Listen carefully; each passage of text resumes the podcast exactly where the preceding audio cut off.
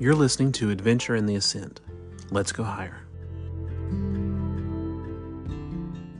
Good morning. We're heading to um, John chapter 14. We're going to be looking at verses 15 through 24 and looking at the at the subject a love towards unique commands, a love towards unique commands. And in John chapter 10, Jesus tells the disciples that he's going to be laying down his life. He he starts this preparation to let them know that, that something's coming. I'm about to lay down my life for my sheep. And here in John 14, in, in these verses today, Jesus is speaking again to them. And this is just hours before he's going to lay down his life. And as you listen to these words of Jesus, hear the encouragement.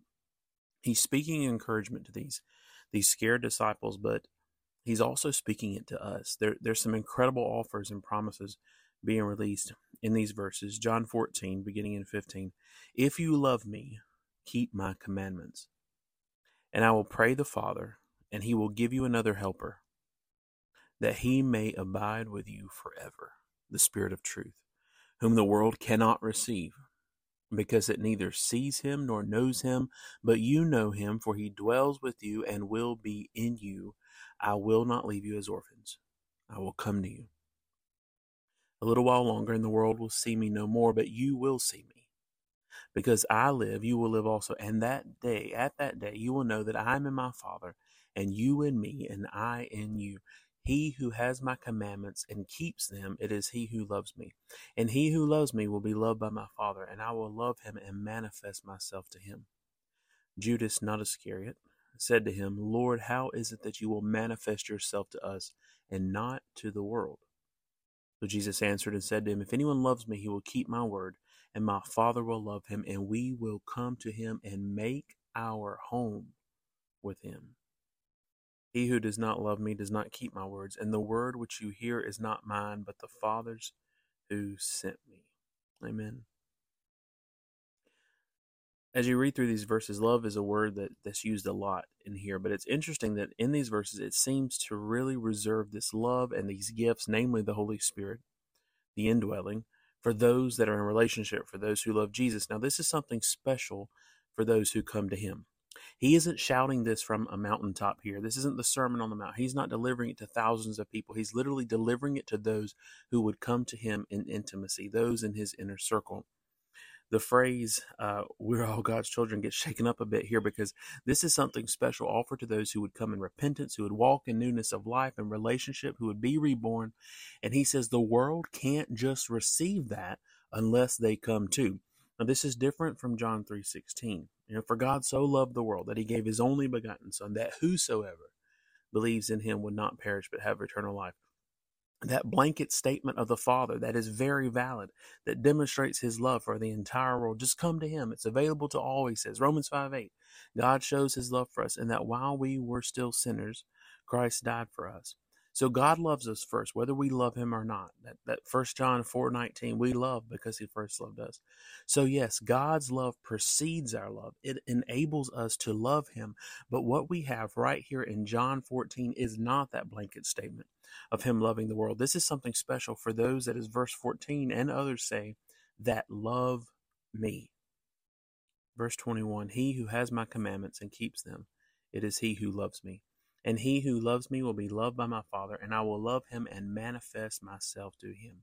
So, what's being promised here is something so personal and intimate that the world can't receive it. It's, it's a deep relational love, and it's a gift of the indwelling of the Holy Spirit for those that love him.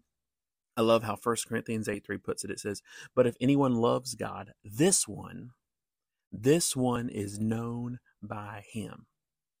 So, what does that mean, those that, that love me? Obviously we see in these verses that that that it says if we love him we will keep his word or, or obey his commandments. But but don't think for a minute and don't dumb it down to think that loving jesus is the same as keeping commandments. It's not. We, we've destroyed so many by teaching this or portraying that thought that they're not the same. Loving him enables us yes to keep his word to keep his instruction. Keeping his word is a result of loving him but loving jesus is not a to-do list. It's pure delight in who he is. And the obedience comes out of that, not the other way around. So the essence of love is not merely its actions. It can't be reduced just to a mere mere verb. I, I heard one preacher tell of a husband handing his wife this big, beautiful bouquet of flowers on their wedding anniversary and then telling her, I'm just fulfilling my obligation as a dutiful husband. that is the picture that so many have in our relationship with Jesus, but it isn't it. He gave her flowers. He stayed true to her. He planned the trip. He kept his word. He served her, not out of a sense of obligation, but out of love. Love is a cherishing. It's our cherishing, our treasuring Christ. It's loving Him with all we are. Love for Jesus is totally deserved. He's good. He's worthy. He deserves it. Loving Jesus isn't a matter of doing excellent things. It's a matter of delighting in an incredibly excellent Savior. One teacher of the law, asked Jesus in Mark 12, which commandment is the first of all?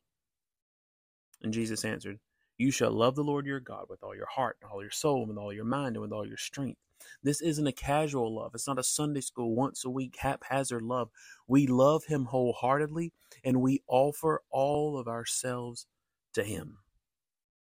David Garland, he put it this way God does not love only certain portions of us, but the whole person. Therefore, we are to love God with our whole selves. God does not save us by fractions, and we are not to offer God a mere fraction of ourselves. In John 3:19 it says this, people love the darkness rather than the light. Why did they love the darkness? Why why why why do we still have that? Why do we still love darkness? Why why are there people that love darkness? Why, it's what they enjoy. It's what they crave. It's what they want. It's what they desire. They don't love the darkness out of duty. So is Jesus what we want, what we crave, what we desire, who we enjoy? because then it gets flipped around to loving the light rather than the darkness. So I ask you, do do you love him? Are not are you checking off boxes and doing lists, but do you love Jesus? We love because he first loved us. Have you encountered a depth of his love that has moved you? We just outstretch your hands and, and and just ask him to encounter you. Father, that you would encounter us God, that we would experience a level of your love, just a rushing over of your love that would draw us to you. And as a result of that, we love you in return. God, that we would encounter wave upon wave upon wave. Some people have never even encountered this. They've never felt the presence of God. They've never felt the tangible presence and love of the Father over them. And I, God, I ask that you would rush over us, God, and give us new encounters. God, that it would not, it would be unmistakable the things that you're doing.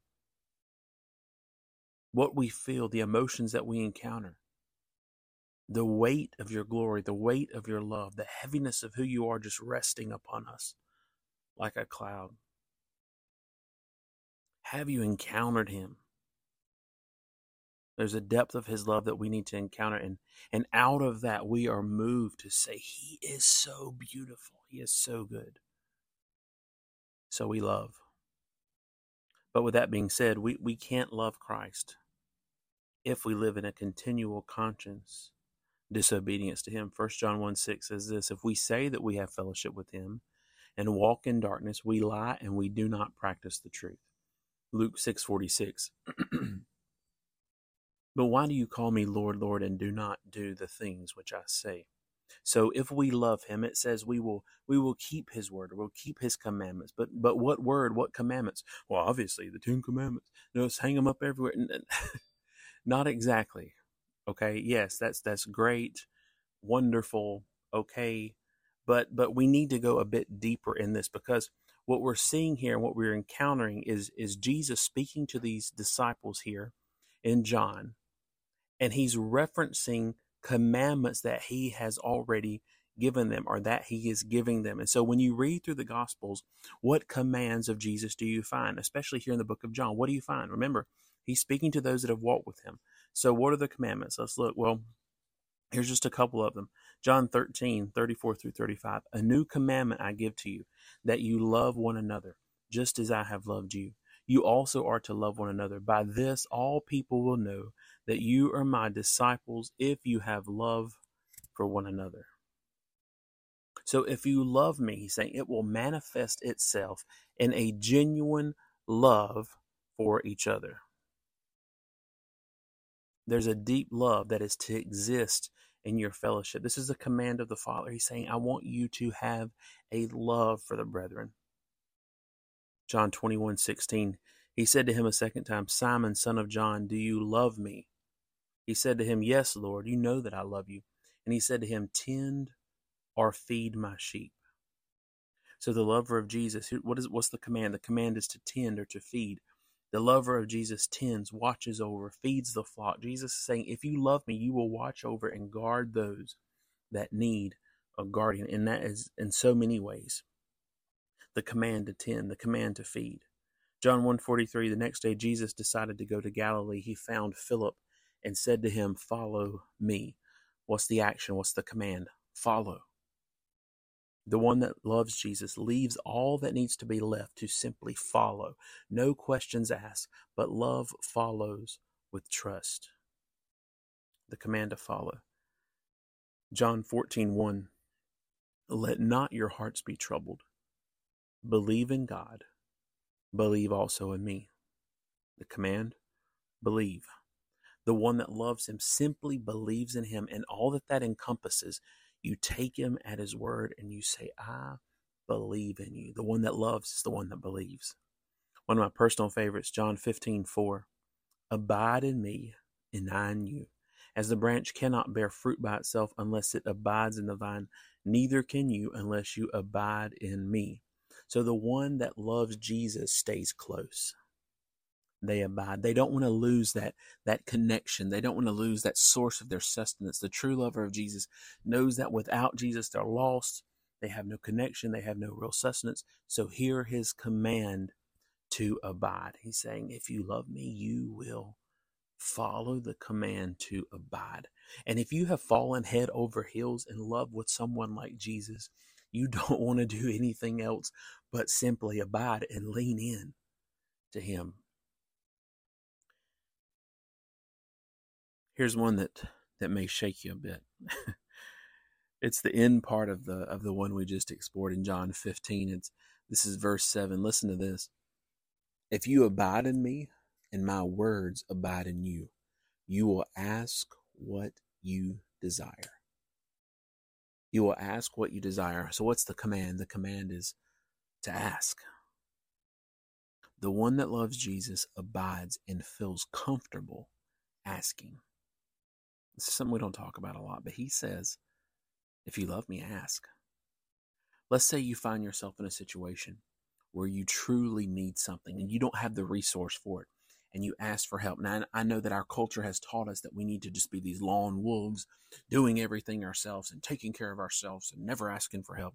That's actually a bit anti biblical. We won't go into that. But let's say you find yourself in that situation of need and you have to ask. So, who do you ask? You ask a stranger? Do you ask that person you barely know at work, the neighbor that you barely know? Or do you ask your closest friend and your closest family member for help? Do you ask them? The one where there's a relationship of love? Jesus, of course, Jesus says the one that loves him, that abides in him, feels a comfortableness to simply ask. Well, to ask what? Well, the sky's the limit. Ask for the nations, ask for gifts, ask for help. Ask for passions, ask for talents. He, he says, You have not because you ask not. Your heart's desire. Is this some is this some crazy command to just go wild with it? No. But if you're in close relationship, your heart's already to know what to ask. Reese, Reese came to me and, and in boldness, she said, Daddy, when we finish and move into the new house, can I get a little kitty? Guess what? We're probably getting a cat because I love cats. No, I, I can't stand them. I, I, I loathe, I loathe the creatures. But we're probably getting a cat. Why? Because I love them? No, but because I'm head over heels in love with the one that asked. And that's what we have here in John 15, verse 7. If you abide in me and my words abide in you, you will ask the one that loves Jesus feels comfortable asking. I think we've missed something in this command. There, there, there's been some type of disconnect. We've been afraid to broach the subject. but the lover of Jesus abides and asks. And it's a command. And if you love me, you obey or follow my commands. Here's another one John 20, verse 22. And when he had said this, he breathed on them and said to them, Receive the Holy Spirit. What's the command? Receive. There's some things that the Father wants to release over the lovers of Him. And He says, I just want you to receive. And eh, sometimes we have trouble just receiving, but He says, I just want you to receive. Just receive. And there's so many more. Look through the gospel, see the commands. Just just take the book of John, just take those first 15 chapters and just read through them. So, do you see it? Jesus says, If you love me, you will keep or obey my commands. And, and when all we reflect on are some Old Testament commands or the Ten Commandments, because we have that word in our head commandments, commandments, it's, it's those 10. When we just reflect on those and we hear Jesus say, Well, if you love me, you'll obey my commandments, then we feel like we're okay. What do you mean? Well, thou shalt not kill, thou shalt not murder. Well, I haven't killed anyone. I kept that one, barely. well, do not steal. Well, good on that one. Haven't shoplifted. Do not commit adultery. Okay, good. Good on that one. Check, check. Well, we're all good. But the commands he gave to the disciples were much more than that. We just looked at some of them, and they require much more of us than the Ten Commandments, don't they? You may say, Well, good, I haven't murdered anyone, I haven't stolen anything. I haven't committed adultery. I haven't committed false witness. Okay, great. But have you received him? Are you abiding? Are you believing? Are you asking? Hmm. These commands are much more personal. And of course they are. He's a personal God. John 14, 15. If you love me, you will keep my commandments. So if the commandments in the book of John are receive, believe, ask, abide, then it makes sense that Jesus would say, If you love me, if you desire and delight and treasure me, then you will receive me, believe me, and abide in me. So what does it mean to love Jesus? It, it means that that we desire him, that we treasure him above everything. We enjoy him. We're satisfied in him. We abide in him and we ask. Lastly, two things here. Um, first, Jesus gives us a promise as well in these verses. He says in verse 18, I will not leave you as orphans. So he says he says that the spirit of truth will come and the world can't receive it. But if you believe in me, come to me, you can. You can receive it because remember, this isn't the blanket statement for the world. He says there's something incredibly special just for you if you come to me. The Holy Spirit, the comforter, will come. He will comfort, protect, guide, provide. In verse 23, he says this If anyone loves me, he will keep my word, and my Father will love him, and we will come to him and make our home. That's the phrase make our home with him. A dwelling place of Holy Spirit is the offer to those that would come, that would fall head over heels, that would come into relationship. Our home in you. Now, that word home there is used only one other time in John's gospel, and it's in that same chapter, John 14, but back in verse number 2, where it says this In my Father's house are many rooms. What is he talking about in verse 2? He's talking about that they're going to prepare a place. There is a place of eternal rest. There's uh, when you pass you know, or when you die and you're in relationship with Jesus, that you would go to heaven. And he says, There is a place of preparation, and there is where you will reside. And in my Father's house are many rooms. That's heaven. Now, that, that word translated rooms there in verse 2 is the same as the one used for home in verse 23 that we just read. He will come and make our home in him or with him. So they're preparing a place for us in heaven. Yes. And then the offer is we'll come early and dwell in you and bring some of that heaven into you. It's a deposit. Remember the prayer. Remember how he taught us to pray on earth as it is in heaven. I want to read a quote um, that I came across the other day, and it's um, it's by N.T. Wright, and it says this Western churches continue to think about going to heaven or going to hell as the framework for the gospel. But the Bible story is not about us going somewhere, but the Creator God coming to live within us. Yes, yes. he says, I'm going to prepare this place for you, but but guess what? I'm coming also and placing a deposit in the lovers of me, and we're going to dwell with you. That's how you can encounter the situation that seems hopeless or that seems crazy. It's Colossians 1:27. Christ in you, the hope of glory. Christ in you, the hope of glory. So we love him. We keep his commandments, which are really just, they're really just simple invitations. Let's rephrase this. They're, they're just simple, intimate invitations to know him, to be with him, to abide in him. And he will come and take up residence. You won't be a lost orphan. And the comforter will come, rush in in a way the world can't explain. Heaven on earth.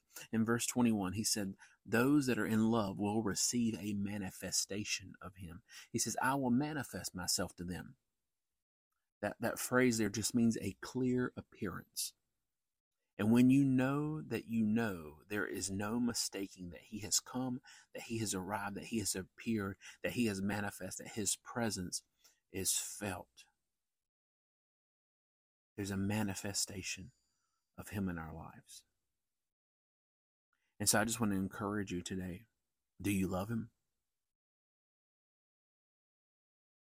Have you been so focused on commands that that that seem like, oh, sure, that's easy for me. But what about these intimate invitations, these intimate commands in the book of John?